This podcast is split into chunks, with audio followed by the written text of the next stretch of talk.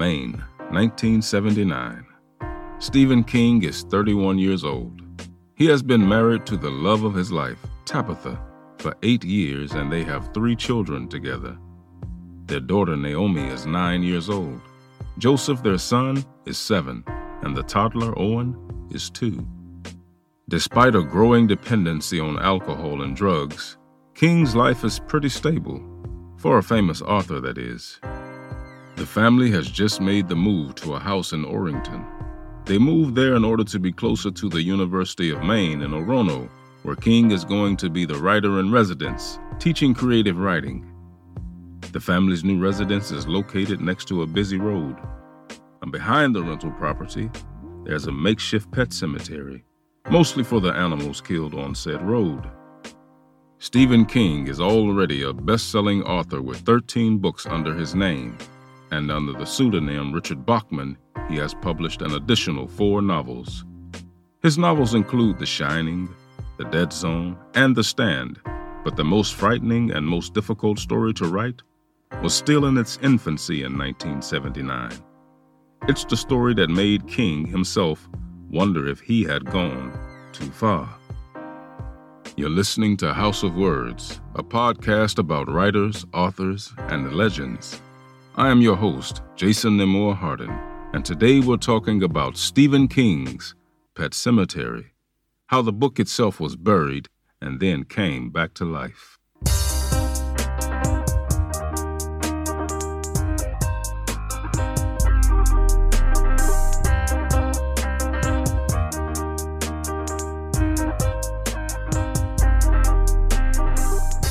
First edition of Pet Sematary was published on November 14, 1983, though this particular synopsis is from a later edition. The house looked right, felt right to Dr. Louis Creed. Rambling, old, unsmart, and comfortable. A place where the family could settle, the children grow, play, and explore. The rolling hills and meadows of Maine seemed a world away from the fume smoked dangers of Chicago. Only the occasional big truck out on the two lane highway, grinding through the gears, hammering down the long gradients, growled out an intrusive note of threat. Behind the house, on the other hand, and away from the road, that was safe. Just a carefully cleared path into the woods where generations of local children had processed with the solemn innocence of the young, taking with them their dear departed pets for burial. A sad place, perhaps, but safe. Surely a safe place. Not a place to seep into your dreams, to wake you, sweating with fear and foreboding.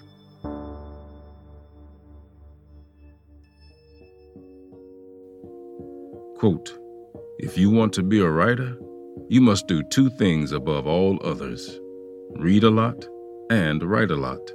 There's no way around these two things that I'm aware of. No shortcut. End quote. Now, before we dig into the novel, let's step a little further back into the life of a young Stephen. The man who would be known as the Master of Horror was born Stephen Edwin King in Portland, Maine on September 21, 1947. His father, Donald Edwin King, would soon up and leave a two year old Stephen, his four year old adopted brother David, and their mother, Nellie Ruth, leaving the small family to fend for themselves. His father, it was realized in the late 1990s, had built a second family with a new wife and four children. He never lived too far from Portland, Maine, but was dead by the time this information came to light. Times were difficult for the small family, but they made it work with help from other family members. After reading Lovecraft at a rather young age, King's love for writing was established and would not let go of him ever again. He dreamed about being an accomplished writer and, to his credit, made sensible choices. He graduated from Lisbon Falls High School in 1966 and later with an English degree from the University of Maine in 1970 where he would later work himself during most of the writing of Pet Sematary.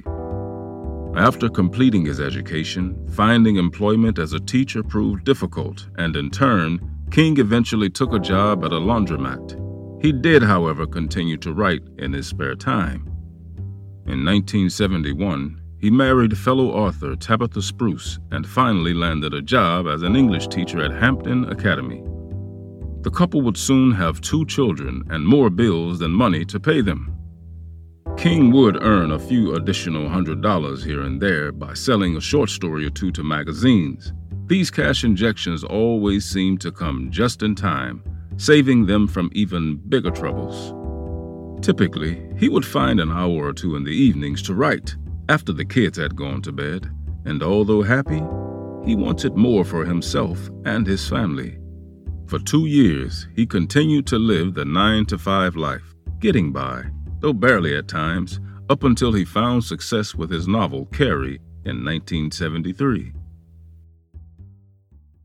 Fast forward to 1979, as stated earlier, Stephen King was the writer in residence at the University of Maine in Orono, where he taught creative writing.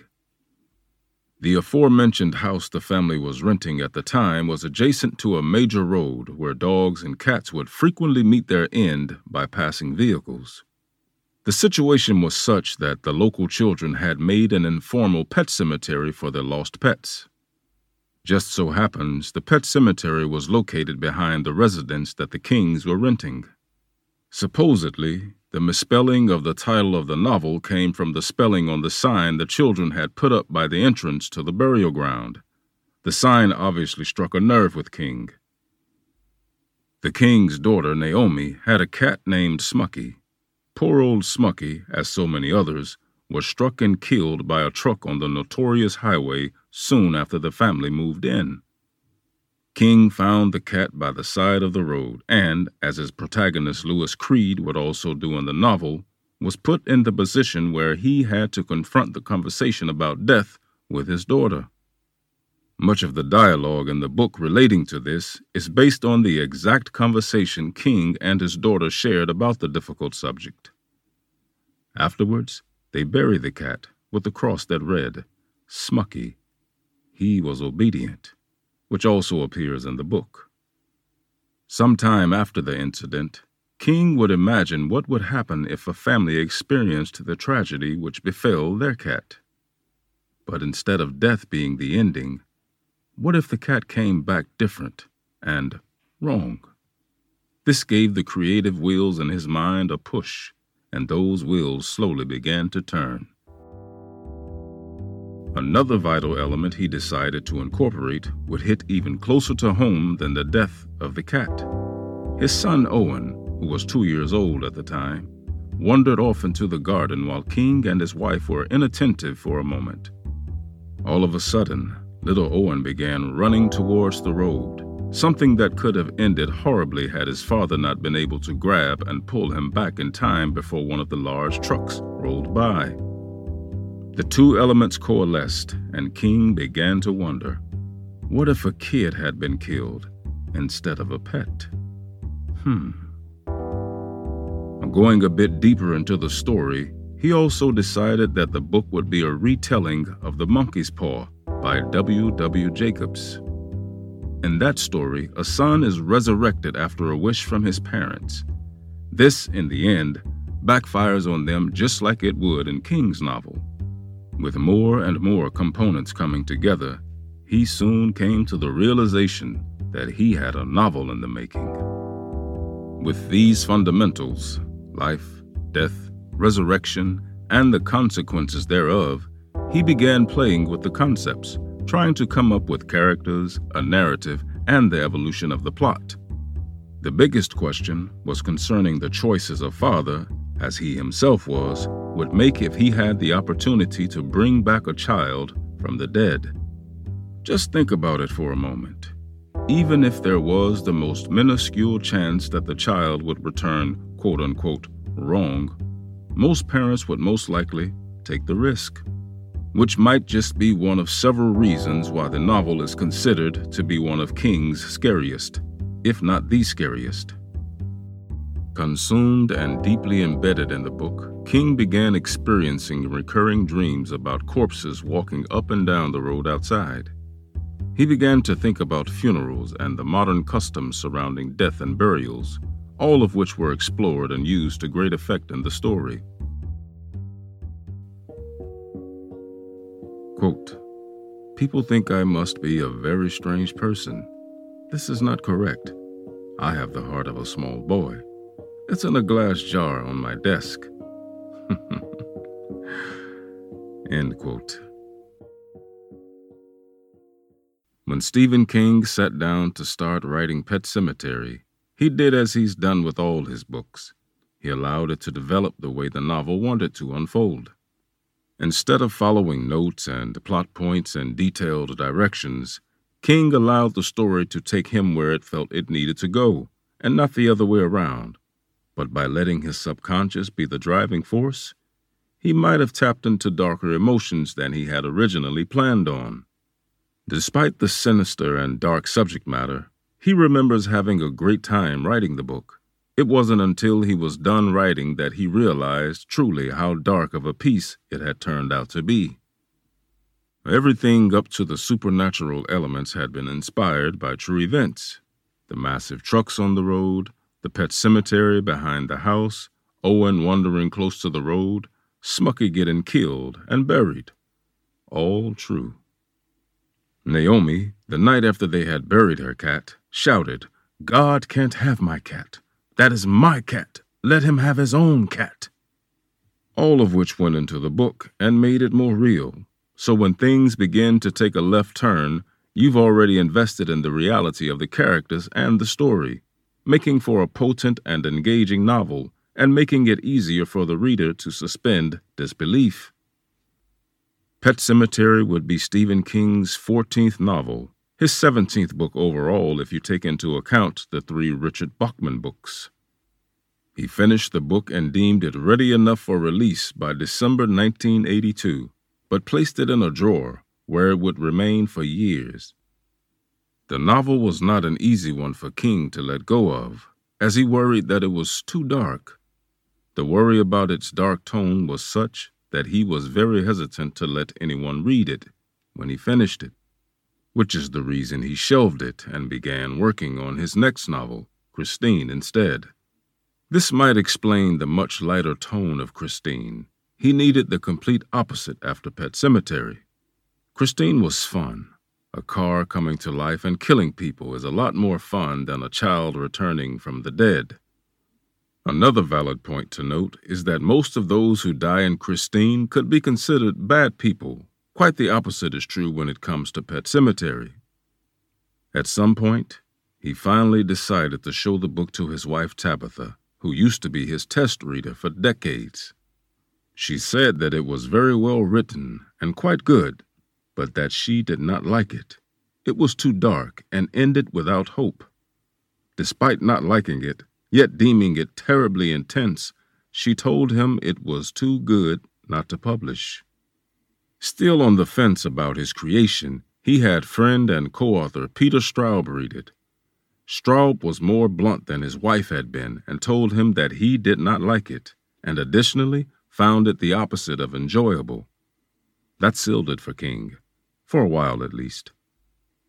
Stephen King has never seemed dissatisfied with his writing rather more concerned with the hopelessness and bleakness of the story, which does deviate from his other stories. All of his books up to Pet Sematary and most of the ones after had a redemptive quality or somewhat hopeful ending. Pet Sematary did not. It was brutal and didn't at all stray from its looming melancholic and nihilistic end. He felt and still feels that the story tells the reader that everything is meaningless and that sometimes there is no hope in the end, which is something he doesn't really believe. For a good while, he had no plans of ever publishing the novel, and it most likely would not have been published if not for a bad deal he had signed early on in his career. As the story goes, in 1983, he owed Doubleday, the company with whom he signed the regrettable deal, a book. He wanted out of the deal he'd made before he became a greatly successful author but not wanting to write a piece exclusively for them, he gave them Pet Sematary, just to get the deal over and done with.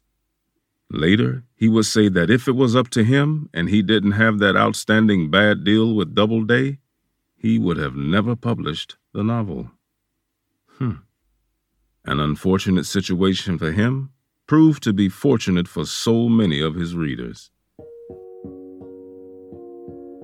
Quote, and the most terrifying question of all may be just how much horror the human mind can stand and still maintain a wakeful, starring, unrelenting sanity.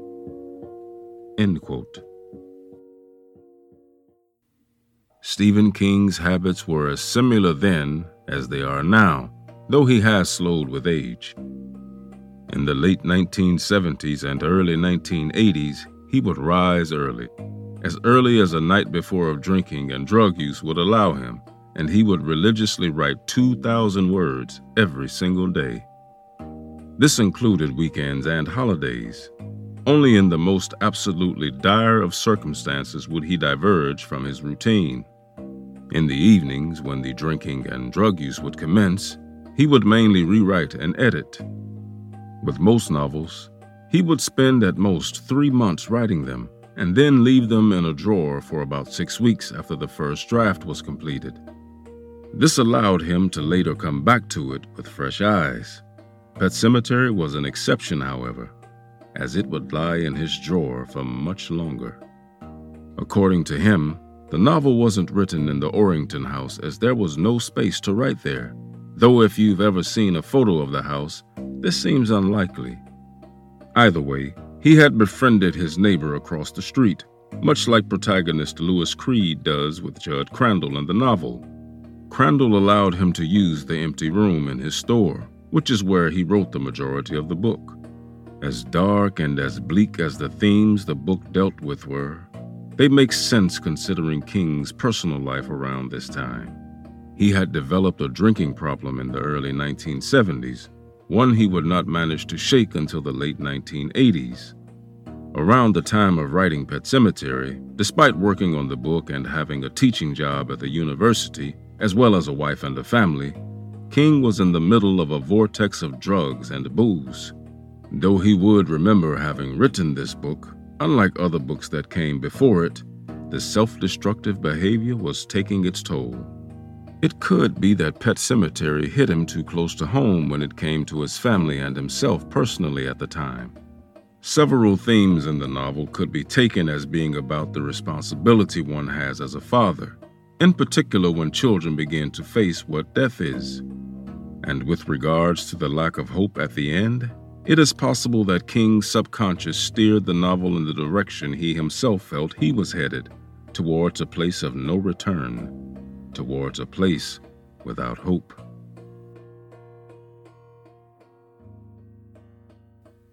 After all is said and done, the novel would become a great success, garnering much attention and praise despite its bleak themes, and it remains to be one of the favorites within Stephen King's bibliography. When the rights for a movie were bought, he took it upon himself to write the screenplay. He had one important demand that the movie had to be shot in Maine and not in a stand in location. The demand was met, and the movie was released in 1989. After Pet Sematary, as most of you listeners may know, Stephen King continued on to write many more great works of fiction including one of the most famous horror novels ever, It. After a few setbacks, fortunately he managed to kick his alcohol and drug dependency in the late 1980s with help from his friends and family. As usual, let me leave you with a quote from the man himself. You can approach the act of writing with nervousness, excitement, hopefulness, or even despair. The sense that you can never completely put on the page what's in your mind and heart. You can come to the act with your fists clenched and your eyes narrowed, ready to kick ass and take down names. You can come to it because you want a girl to marry you or because you want to change the world. Come to it anyway, but lightly. Let me say it again. You must not come lightly to the blank page. End quote. Thank you for listening. I hope you enjoyed this episode and will spread the word to other literature loving friends about this podcast. Once again, I have been your host, Jason Nemore Hardin. I, along with my fellow creators of this show, ask that you please consider supporting us on Patreon so we can more easily provide content to you wonderful listeners. Your tuning in is very much appreciated. Until next time, keep turning those pages.